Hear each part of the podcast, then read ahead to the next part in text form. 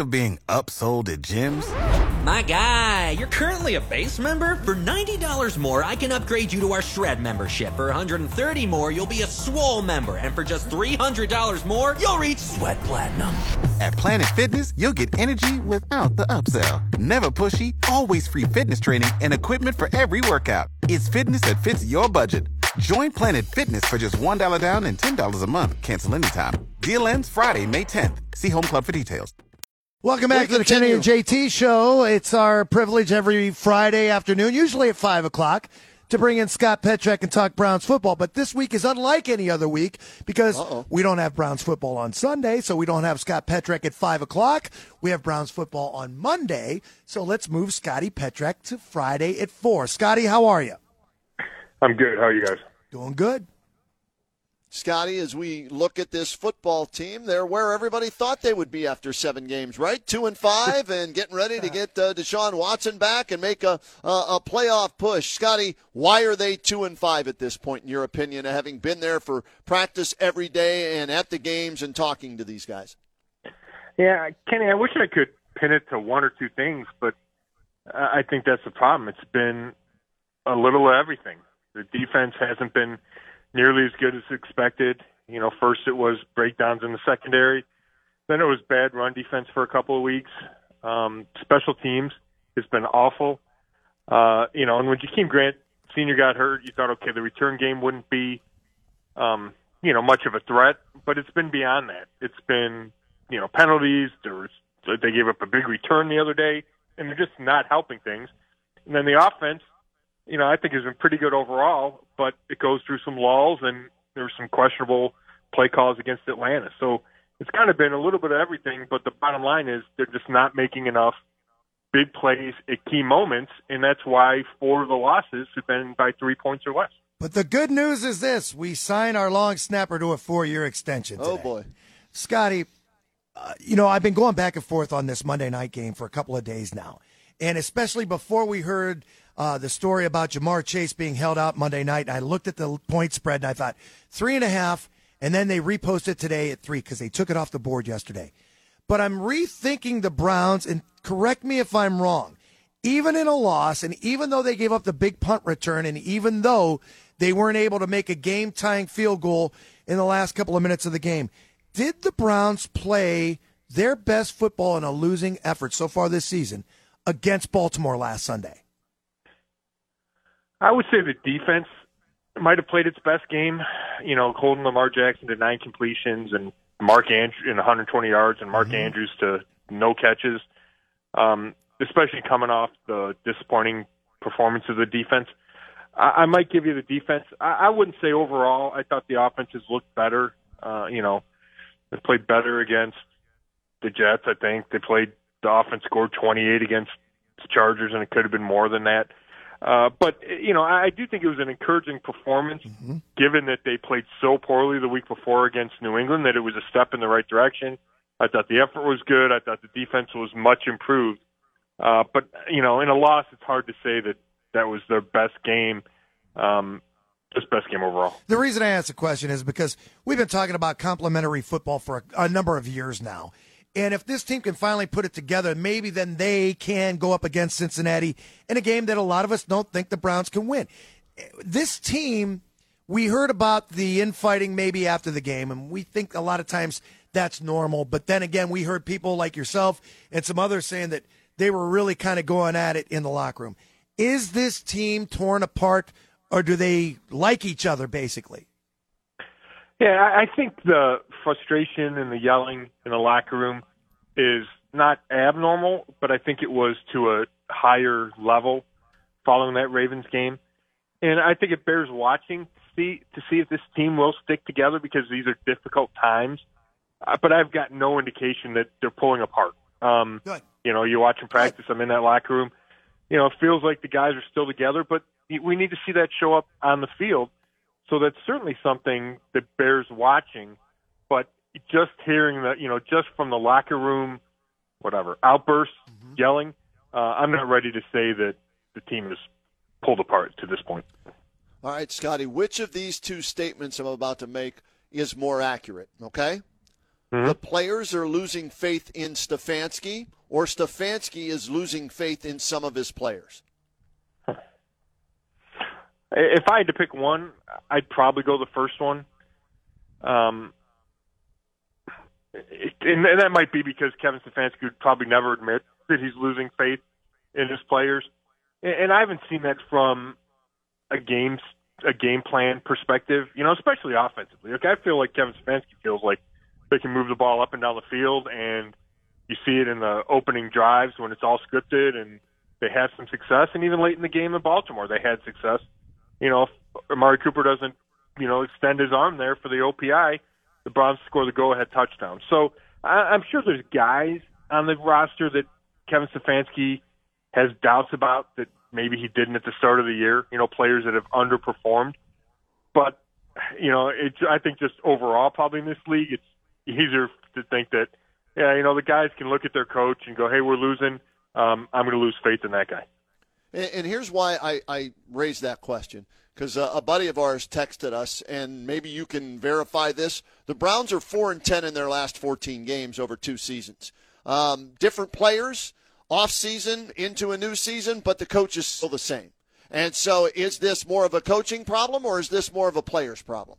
Yeah, I mean, I hear what you're saying. I mean, the players are pretty much the same too. So, you know, I don't know if they get. I wouldn't give them a pass.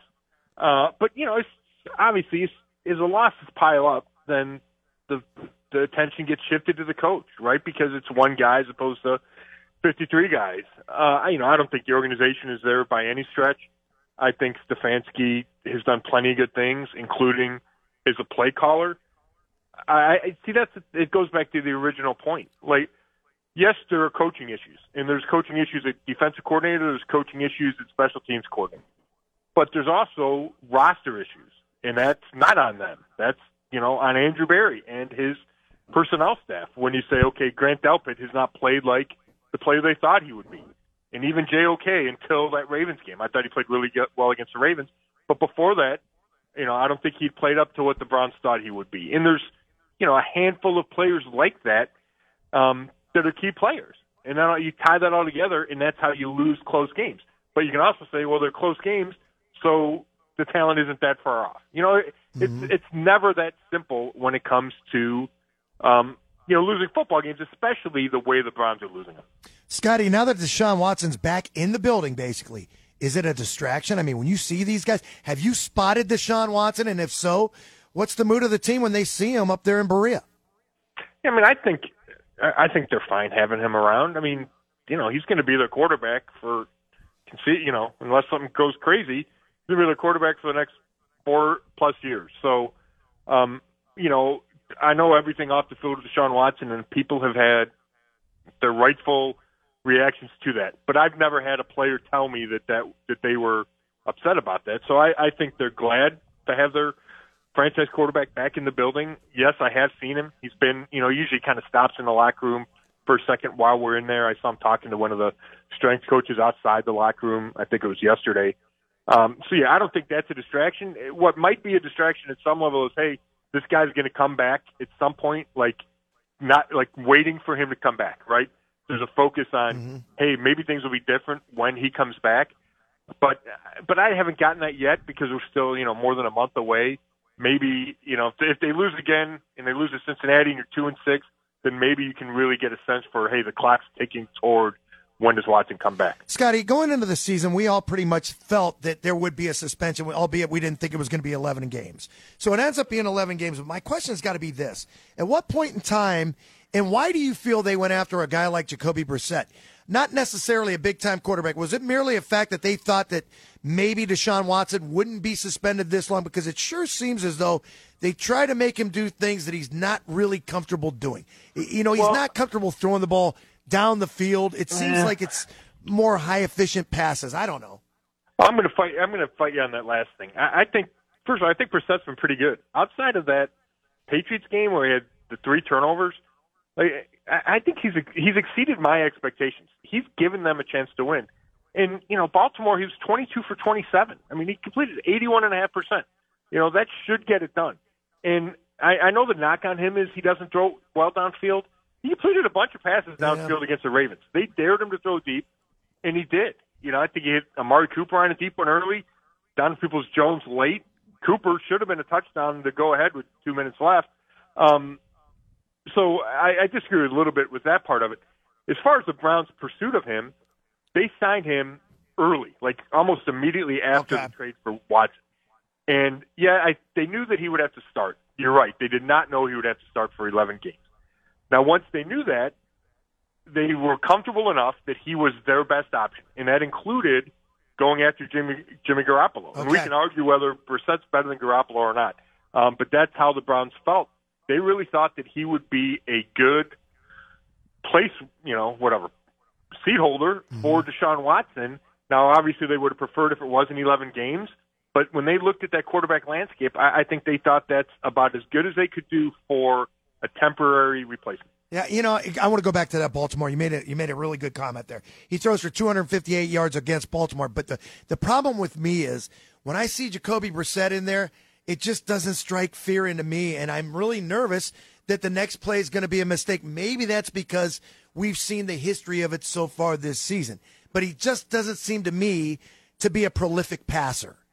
Well, there's two points there. Number one, he's not. I mean, he's a backup quarterback, right? He's like a borderline backup journeyman, um, you know, that kind of quarterback, right? Like a bridge quarterback. That's who he is. Okay.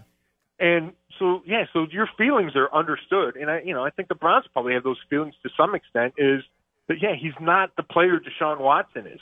Having said that, he's done a lot of things well. He's giving them, he continues to give them chances to win games. And, and the other part of it is who would they have gone out and gotten, right? Like, once you decide to get Deshaun Watson, you're not going to go get Matt Ryan, right? Right. So, like, their options were kind of limited.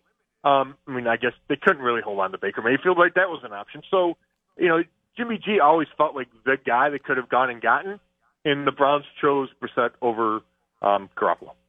Yeah, Mitch Trubisky was out there too at the time, right? And that's the local kid. They elected not to go that route. They went Sure. uh, after Jacoby Brissett. So um, I, I, I understand it because I, all of us think they felt he's going to be there for five or six games, and that'll be fine. You know, we'll be three and three, and, and that'll be good enough to get Deshaun Watson back. Well, now they're two and five. They're staring two and six in the face at the bye week, uh, Scott Petrak. So here's my question to you: If they are two and six going into the bye and that's time to evaluate the team from the GM on down, right? Do you expect a head to roll uh, here on Halloween weekend uh, for the for the Browns if they're two and six going into that bye week? Yeah, I mean that's the million dollar question, Kenny, and I would still say no. You know, I think Kevin Stefanski's default is not to make a major move um, during the season. You know, after the season, you reassess everything. Having said that, if you're two and six and have lost five in a row, then you have to be on high alert for that. And whether that would be, you know, Joe Woods or Mike Priefer, you know, those two guys would seem to be the likeliest candidates to, um, you know, be replaced. Uh, and then I think the same thing applies for the trade deadline. You know, I I think you're more likely to make a trade if you're Andrew Berry. If I know it's only one game, but three and five feels different to me than two and six. Right, two and six, it Yeah. feels like you're almost out of it. And three and five, there's a little hope. The division's down. Nobody's running away with anything. So I think plenty could change depending on the outcome of Monday night. All right, you brought up the trade deadline. How does Kareem Hunt stay on this football team past Tuesday, Scott? I, I can't see a way. I really can't because uh, they are depleted with draft picks. There are teams out there that need running backs. It may not be a, a second or a third round you, you think you deserve for him, but uh, a fourth. Let, let's say it's a fourth round pick. Do, do they move him for a fourth round pick? I'm torn on that, Kenny. Me personally, I would hold out for a third rounder, and if I didn't get Okay. it, I would keep Kareem Hunt because I do think he adds value to this team. I think you want to surround Deshaun Watson with quality players to see how the team looks with Deshaun Watson at quarterback. And, you know, I don't know what the likelihood of Kareem Hunt signing an extension is beyond this year, but I think that goes away if you trade him. So I would hang on to him unless I get a third round pick. I think Andrew Berry would consider a fourth rounder. To me, fifth and sixth and seventh, like that's not worth it, right? I, I know you want to replenish draft picks, but I don't think those are worth it. I, I think the fourth rounder is where Andrew Berry would have a difficult decision to make. Because I think if it's a high fourth rounder, they do it, right? That's like a late Yeah. third round. You know what I mean? Depending on the Yeah. team. But the teams that need him or might want mm-hmm. him are all going to be picking late, in my opinion. That's, you know, Kansas City, that's Philadelphia, that's, that's Buffalo. So it's going to be more like a fifth round pick because it's going to be late in the fourth. You know what I mean? So I see where you're coming from, Scotty. I'm with you. A third rounder is where I would definitely target. Yeah, I, I think that's a great point about the teams that would want him. And you know, I think Kareem Hunt is better than James Robinson, but he was a conditional sixth, right? So, you know, and he, you're not going to get what you got for Christian McCaffrey. So, yeah, I've tried to find that kind of sweet spot, and, and I just think Kareem Hunt is still a really a quality player. I, I really do. I think he's in the prime of his career, and I know that you might only have nine games left with him, so therefore you'd want to get something back. I, I get all of that.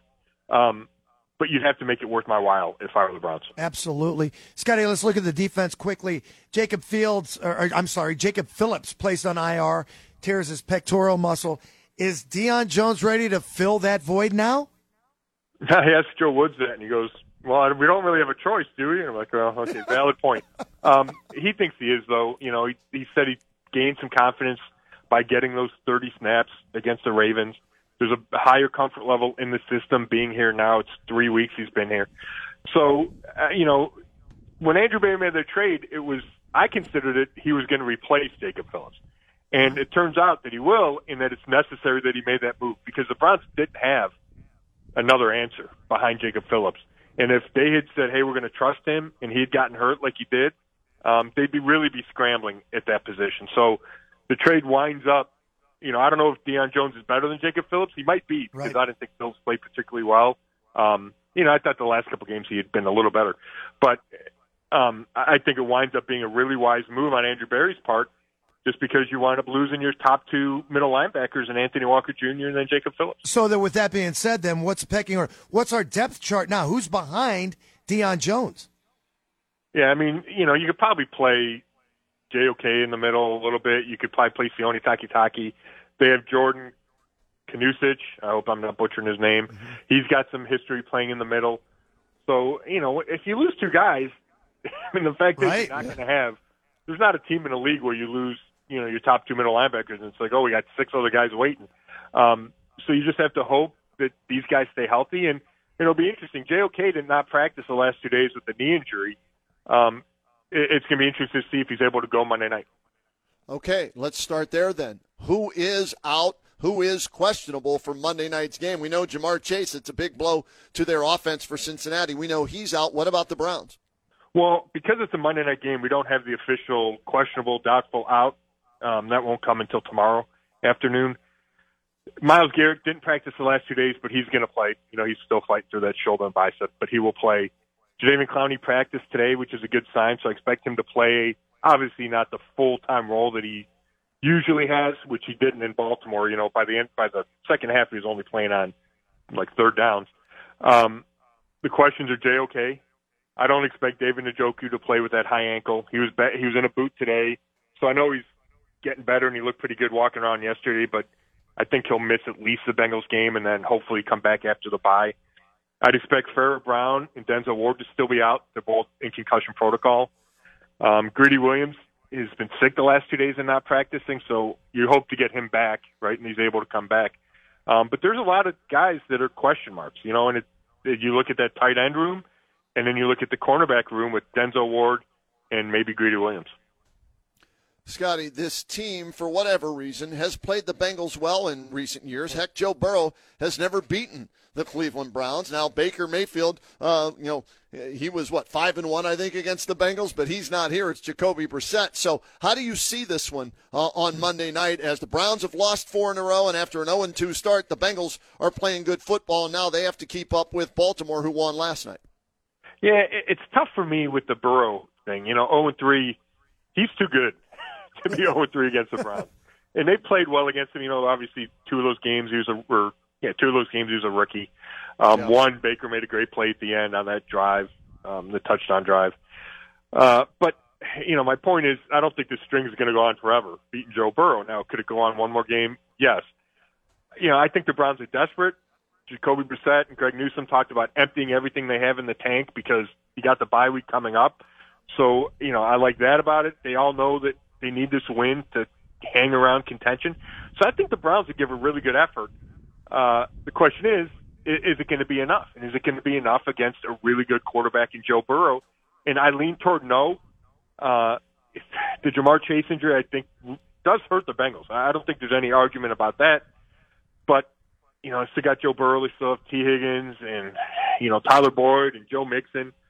So, you know, I, right now I'm picking the Bengals in a close one. I wouldn't be stunned if the Browns pulled it out because they need the game. You know, the game is so important to them. But I do like the fact that the Bengals have been playing well and they have Joe Burrow. Scotty, if you if you wanted to scout this game and you're you're scouting the Bengals, you look at how they took on Atlanta last week. Joe Burrow throws the ball 42 times, I believe. They only ran the ball uh, like 20, 21 times.